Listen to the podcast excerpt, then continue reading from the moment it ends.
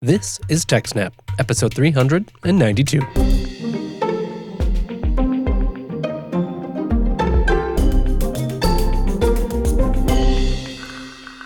Hello, and welcome to TechSnap, Jupiter Broadcasting's weekly systems, network, and administration podcast. This episode was recorded on December 12th, 2018. My name is Wes, and joining me this week to surf the high seas of serverless, it's our captain, Chris Fisher. Hello, Mr. Payne. Boy, don't we have so much to cover this week. Serverless is is uh, in there, but it's a new take on it, a local take of serverless. I am impressed with the amount of Kubernetes news that is coming out this week. As we record, KubeCon is going on just down the street, and we're going to cover some of the biggest things that have come out that you probably need to know about. But if you need a primer on Kubernetes, like just some of the basics, we had Will Boyd, a training architect from Linux Academy, come on and really go through Kubernetes with us in episode 385. there you go. So that's where you could start to get some basics. But this episode is going to bring you up to date on everything you need to know that's happening recently in Kubernetes, from news to security issues and more. Well, with KubeCon in town, you just can't get away from all things Kubernetes. We were flying back from Texas and we saw a bunch of Kubernetes ads in the airport of all places. That's why there were ads in the airport. That's right. You, yeah, okay, yeah. I was were- I was out walking my dog and I walked right past an Istio workshop, so it's everywhere. It- I've never I've never seen anything like it. We're in the airport. We're walking by this big billboard, and it actually has like Kubernetes commands, like command line commands Yeah, on kubectl create Yes. dash f and then a YAML file. Yes. The real deal. Uh huh. So yeah, it's and this is the opportunity for anybody that's playing in this space to come out and really show off what they've got, or for a couple of big announcements to be made. Oh, yeah. And right at the top, one of them you might have already heard about. etcd has now officially joined the Cloud Native Computing Foundation. You may be familiar with that organization spun off from the Linux Foundation. That seems like a big deal to me. etcd is a really neat project. For those of you that aren't familiar, it's a distributed key value store that provides a reliable way to store data across a cluster of machines. And it's, I think it came out of the CoreOS project originally, correct? Yes, it did. Yeah, and it, it really acts as a source of truth for systems like Kubernetes. So to have it part of the Cloud Native Foundation is a pretty big announcement in itself. Really, in some ways, etcd is the heart of most Kubernetes installations because if you're going to scale Kubernetes at all, you're going to need somewhere to store all the information about the cluster and things running on it, and you're going to need to do that in a distributed way. And that's where etcd, its use of the Raft consensus protocol, and just, you know, having been around for a while, having been battle tested now in a lot of bigger Kubernetes platforms, you can see etcd has a bright future. It's now in great company at the Cloud Native Computing Foundation as well, which is a vendor neutral home for all of these Yeah. integral projects that are building the modern cloud. I think that's pretty important um, because you have teams from a bunch of different companies that are contributing now to etcd. Uh, AWS likes to boast about how they have, quote, dedicated maintainers of etcd on their team. So that's a big statement. And so moving it to a cloud neutral position that's vendor neutral and cloud provider neutral is the best space for a really important project like this, I think. You can also tell there's uh, more and more support behind that foundation. Capital One just joined as a gold user. So more money plowing in from all types. It's not just tech companies, it's banks too. Another announcement that caught my eye Containous, the company behind Traefik, if, if you're not aware there, Chris, they've announced Traefik Enterprise Edition. And while that's not something I plan to be using, Traefik is a technology we've been using a little bit behind the scenes. Yeah, remind me about Traefik. I know we've used it. Traefik is uh, quote unquote the cloud native edge router, but it performs all sorts of things, commonly like a reverse proxy. And it's something you put to take requests and route it to the right place. And this can be something as simple as just a, a web server you're running or dynamically adding and removing Docker containers or Kubernetes pods. Right, right, right, right. Now I remember. In fact, we were using it in place of something more traditional like Nginx. Exactly. That rings a bell. So, you know, however you may feel about these sorts of additional things, there may end up being some private add ons to Traefik. I'm not sure how that's going to go. It does signal, though, that development will continue. Presumably, if people start paying for support for Traefik, that's more funding to continue development. There's really so many stories to pick from. We'll have a bunch linked, but storage is a common theme throughout this conference, and I saw Rook had some news around here. Yes, they did. Rook is the open source cloud native storage orchestrator for Kubernetes. It turns storage software into a self managing, self scaling, and self healing storage service. And in parts, it's kind of answer to the question like, I- ran into it trying to build a bare metal cluster, and I'm, you know, you might already have a SAN or access to some sort of distributed storage system. But what if you don't? Rook lets you hook that in, and then you can bootstrap, let's say, a Ceph cluster on oh. top of Kubernetes and then use that for storage in that same cluster or for another cluster. Huh. So you, yeah, you've got this sort of hyper converged storage integrated into your cluster. And of course, Ceph is a very robust and well like distributed file system and storage solution. So Rook having that as stable means now you've got two relatively battle tested platforms. Rook, of course, is still pretty new. That's a storage is a complicated and important topic. Yeah, yeah, But there's but more the- and more solutions. You don't just have to use EBS volumes. It, Rook itself is new, but it, the underlying technologies it's relying on seem to be tried and true, and that's the important thing. Exactly. Well, and if you had this one on your KubeCon bingo card, cross it off. Elastic officially has released alpha versions of Elasticsearch and Kibana Helm charts. And uh, you know, basically everyone has one, if not Yep. multiple Elasticsearch clusters out there. And if you're using Kubernetes, well, there's also a good chance you're you're using Helm, which is basically the package manager for Kubernetes, right? So if you're already you're thrilled, Chris, I know about how easy things like Cockpit make it to run Docker containers on your servers. Well, if you have a Kubernetes cluster, that's what Helm is for. okay. They've had some big news too. They've now got the Helm Hub. Yeah, Helm Hub has been introduced to KubeCon, and I'm guessing it sort of works in a way that I would be familiar with, say, Docker Hub works. in many similar ways. Yeah. So Helm was designed with distributed repositories in mind, right? So some, Ooh, I like something like, you can have multiple repos, let's say for apt if you want to. Yeah. Same thing for Helm. There have been basically the stable and incubator repositories where most people have gotten almost all of their software. And of course, with distributed things, discoverability is almost always going to be a problem because it's great that you run your own little, you know, Helm platform, but how do I know? How do I know you've got all these great applications I could be using? That's where Helm Hub comes in. You can go to Helm Hub and check out a whole distributed universe of different platforms with their own repo- Helm repositories inside. That's pretty neat. That's pretty neat that they're distributed like that. And so you could have, but you could, if you wanted to, then in theory, have your own private repository. Exactly. Yeah. Oh, that's nice and compelling. I like that a lot. Whenever we talk about serverless, I cringe a little bit, but that might all be changing now with Knative. Up until this point, the serverless ecosystem has been dominated by major cloud players. So if you don't have an AWS account, well, you're not going to use their Lambda product, right? So it kind of it, it's an interesting architecture advancement or or change anyway. But not everyone was able to take advantage of it. And if you're building your own hybrid cloud solution, or maybe you just want to use multiple vendors, you're, you either have to tie those systems together yourself. There are a couple existing solutions, but nothing that really tied well into Kubernetes. You could run things like OpenWhisk on top of Kubernetes, but now we've got Knative, and it's not it's not totally new, but this KubeCon we saw a lot of big announcements from companies talking about it. It's kind of a buzz, and it seems like it's here to stay. Hmm. Yeah, serverless computing doesn't mean that there's work being done with no servers involved. That's not what that means.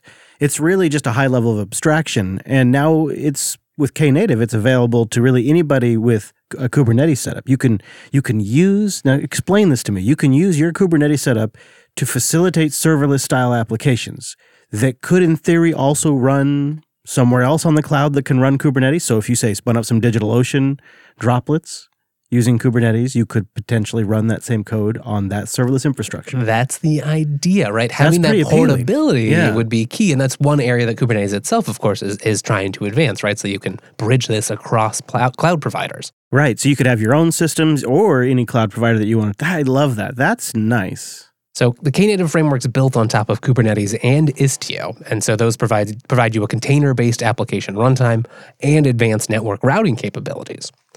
Knative ties all that together, and it's kind of got it, its own focuses things on building. So it's got this, it's got support for helping build contained applications right there inside of it.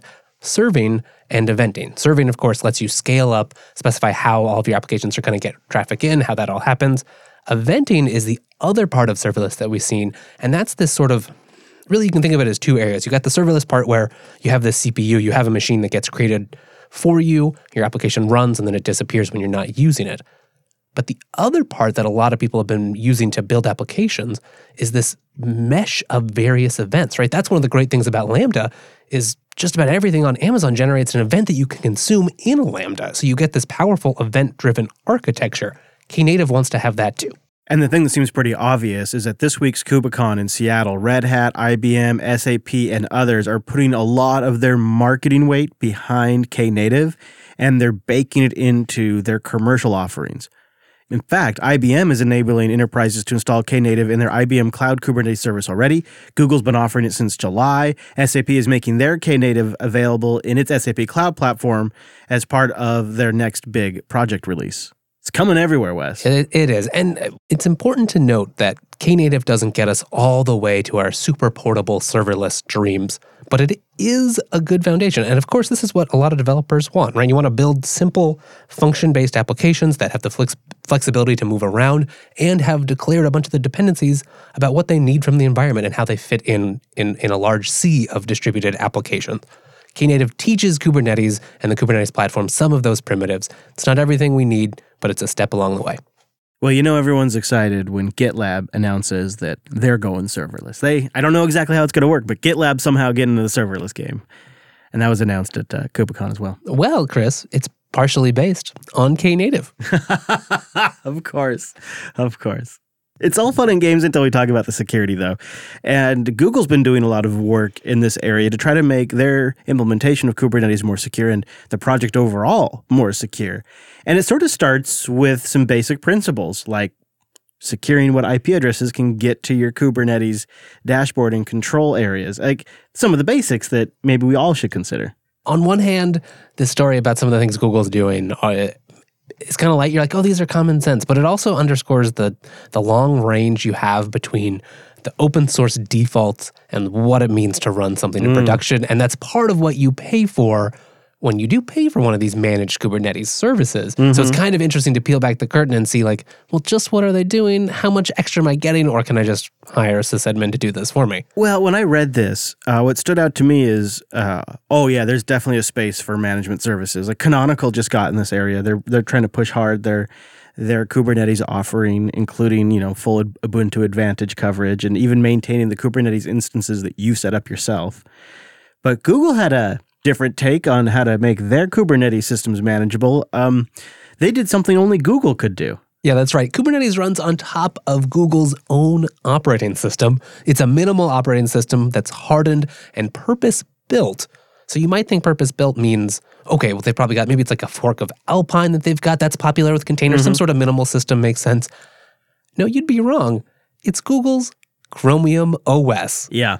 Yep. Yeah, the Chromebook OS uh, is what they're using to power their Kubernetes infrastructure. And uh, that either means that uh, Google's crazy or they have a ton of faith in Chrome OS. You know, there may be some things that make sense. You do want, you know, Chromebooks need to be robust and, and not be able to be damaged easily by their end users. They've also got good support for updates.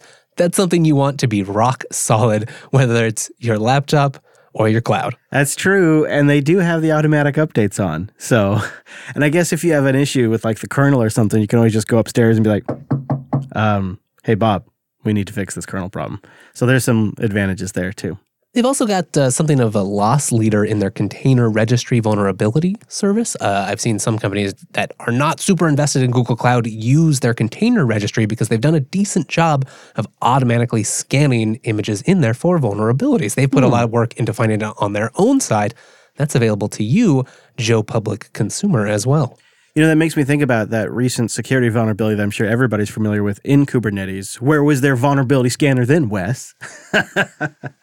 Well, Chris, no system is perfect. Oh, okay. And unfortunately, it does mean, you know, a lot of times in Kubernetes, the burden is on the user to get it running. The, the default yeah. configuration, as we'll see in this next story, is often very vulnerable. Yeah.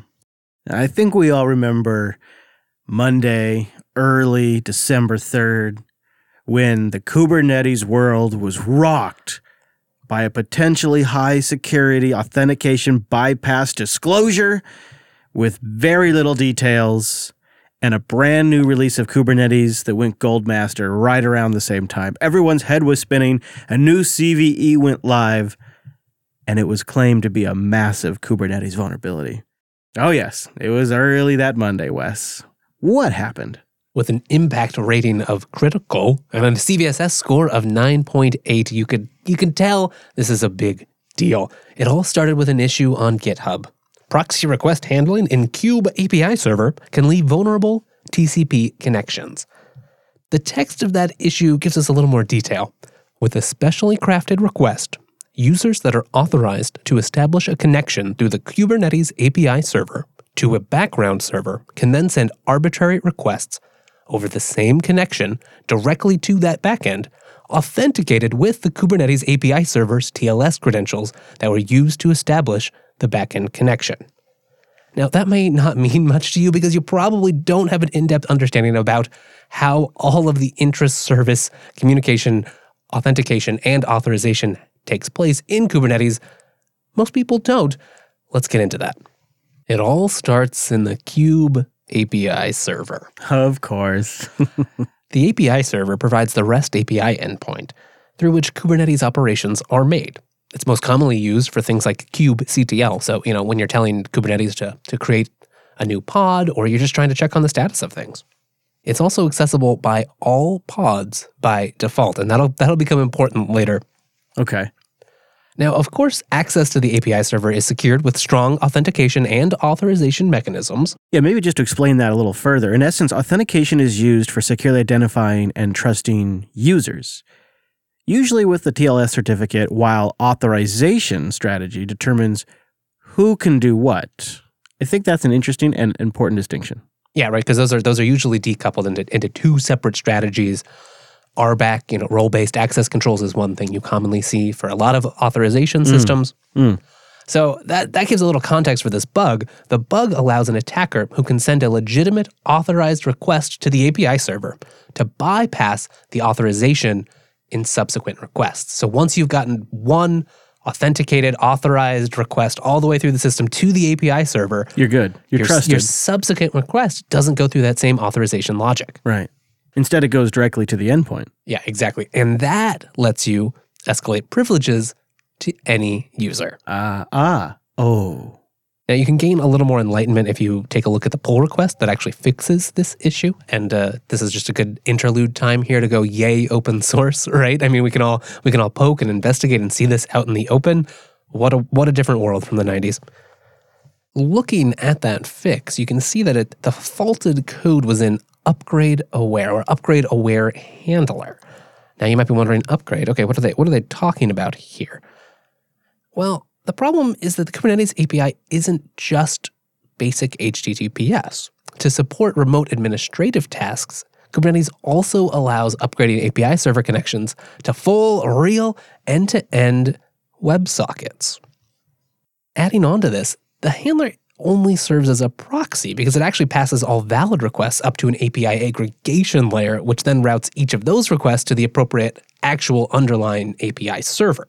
Where the problem came in and the, and the actual the flaw in the logic of this handler code is that when an HTTP request with an HTTP upgrade header was sent, so that's a connection with a header saying, "Hey, upgrade me to a WebSocket connection," assuming it was an authorized request to the requested object, it would then be passed to the aggregation server by the handler. Unfortunately, even if the returned response did not contain the HTTP code that says switching protocols, that's code 101, that's what you get when you're going to switch and upgrade back to the WebSocket connection. Even when you didn't have that header, the response would be sent to the client and the proxy connection to the internal server would still be established, just as if the connection really was upgraded to use WebSockets. And then, because you've got a WebSocket connection, the proxy handling code doesn't do any more authorization requests. So any subsequent requests sent over that WebSocket connection that you've just upgraded, well, they're not checked. All right, Wes, double check my homework here, but it seems if I'm following along, an attacker could send an authorized request to the API server with uh, HTTP upgrade headers and then continue sending any HTTP request on the same TCP socket, which would bypass authorization control. Yes, exactly. So so long as that first request was authorized by by something, you know, so that the first time they sent that request through to whatever service it happened to be requesting, and that was au- they were authorized for it. Okay, now they've got this connection established. no other requests, even if it's to a different backend service, are going to be checked for authorization. So the fix involved checking the response code from the response from the internal server and then prevent the creation of a proxy connection if you didn't actually upgrade to WebSocket. So that's pretty simple. It should have been there in the first place. Yeah. Right. So to successfully pull this off, you had to be authorized. Um, and you couldn't do this unless you successfully authorized at least once. So everything's good. Problem solved. No issue. Yes. Okay. So if you've, you know, in an ideal scenario, you've got a really robustly configured Kubernetes cluster, maybe you're all right. Unfortunately, the default configuration really helps the attacker. Oh. By default, the RBAC configuration allows any user to perform discovery calls against any aggregated API server. These discovery calls allow any user or pod with access to the API to check for the availability of aggregated API servers. Likewise, anonymous requests are also enabled by default, allowing anyone with access to the API endpoint to send valid, unauthenticated requests. So, with the default configuration, an attacker with access to the API server from outside or inside a pod could use this vulnerability to escalate privileges to any user in the scope of an aggregated API server with no additional prerequisites. And to make things a little trickier, it turns out since Kubernetes 1.8, when the metric server is deployed by default, when you use that kubeup.sh shell script that's pretty pretty well known online, it's linked everywhere, uh, that sets up its own aggregate API system that is vulnerable. And so by using this vulnerability with a discovery call, you could escalate privileges and leak information about the whole cluster from any pod. So your metric server, I suppose, would be one of those pods? Uh, yeah, or you've accidentally let one of your new developers have access to the production cluster and he uploaded a pod without pushing it through the regular container vulnerability scanning. It's vulnerable, hijacked. Well, now can escalate its access and get information about your entire cluster. Mm-hmm. But just to be clear, if I've gone through and I've disabled anonymous access everywhere, I should be okay. Unfortunately, no. Now, of course, disabling anonymous access is a good security move and you should probably be doing it anyway, but the bug is still exploitable by authenticated users. If any Kubernetes API user, e.g., any kubectl user, is allowed to exec into a pod, even restricted pods, they could use this exploit to go hop into another pod and use that access. Maybe they get into your control plane, right? Then they use the controller's credentials to deploy additional privileged pods. Really, this, this vulnerability allows some level of privilege escalation within the cluster. That depends on your particular configuration, but no privilege escalation is good. Okay, well, at this point, everyone's probably wondering, so let's just ask how can we tell if we're vulnerable to this or not? One benefit, actually, of the enormous popularity of Kubernetes is well, there's a ton of tests already put out. We'll have some linked. Basically, there's handy utilities you can run. If you have access to a live production cluster, you've got kubectl working, go check these out, run them. It'll just tell you yes or no, are you vulnerable? And pretty much all the major lines and distributions have patches, so go do your updates too. If you've stayed with us through the whirlwind of Kubernetes news and security breaches, thank you. That brings us to the end of today's TechSnap episode. Yeah, we have some things we want to share with you, a couple of uh, housekeeping items in regards to the show. Let's start with Crossplane. This is really neat. Crossplane.io if you want to check it out. But essentially, it's a multi cloud control panel. It introduces workload and resource abstractions on top of existing managed services so you can have workload portability across cloud providers. Yeah, I guess it must just be interfacing with the individual cloud providers' APIs. So, as these cloud providers have more and more robust APIs to do stuff, this, in theory, Crossplane gets more and more functionality. One thing that I think is pretty neat, it might make it worth the listener's time out there, is it has a workload scheduler that can move your workload around clouds depending on the cloud's reliability or the cost. So that's something that's pretty neat. It can even factor in like the AWS cost or the region it needs to be in or performance of the system while deploying certain workloads. Like that's a really neat kind of scheduler to take all that stuff into account. It seems like there's a lot of operational things built in, like a clean separation of concerns between developers and administrators. So developers can define workloads without having to worry about all those, you know, which cloud it runs on or what it has access to. Administrators can define environment specifics and policies around, you know, how much that development team is allowed to spend this month. And it is indeed open source. It's an Apache 2 license. And of course, to get us in the holiday spirit, we've got an advent calendar for you. No, it's not filled with chocolate. It's filled with security tips. That's security.christmas. Click there, and then every day until Christmas, you'll find a, a nice little tailored article talking about things like injection attacks or error messages and information leakage. And I suddenly am trying to come up with my own .christmas domain. That's awesome. Security.christmas. And the advent calendar opens up a new box each day. Yeah, it's just a you know it's a it's a quick little security snack you can use to catch up on some sort of security related information. Well, so some housekeeping for the TechSnap program as we approach the new year. We're doing a few new things with the show.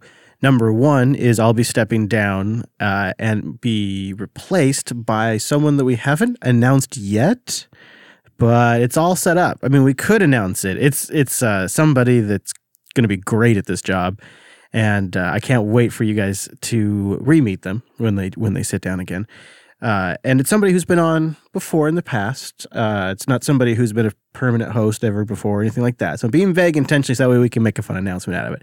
But we've been in we've been in our uh, closed doors production meetings, uh, figuring out new ideas for the show in the new year. And there's a lot that uh, the guys have in the works. It's going to be good. The show's just going to get even better. It's going to be great. What are you saying, Chris? Come on. I'm looking forward to it. And now I'll have uh, a great show to listen to when I'm commuting again. You know, it's hard to listen to it. Like, I do make myself listen back to some of the shows, but I pick one show a week and I listen back Yeah, to it's it. It's just not sustainable. the yeah. ones that I'm on. Well, you know, with that comes a new responsibility. We're going to need your feedback. TechSnap.systems slash contact You'll be buddy. getting it. You'll be getting it. Yeah. In fact, everybody out there, send in your war stories, uh, cool tools, um, anything like that, or questions for us. We love those too, especially when we can help solve some problems. You want us to deep dive into a topic? We're ready. Yeah, also, links to everything we've talked about, including some additional resources from KubeCon and announcements, can be found at techsnap.systems slash 392 and get subscribed if you're not already, because there is a ton in the works for the TechSnap program, techsnap.systems slash subscribe. Thank you so much for joining us on today's episode of the TechSnap program. And we'll see you next week.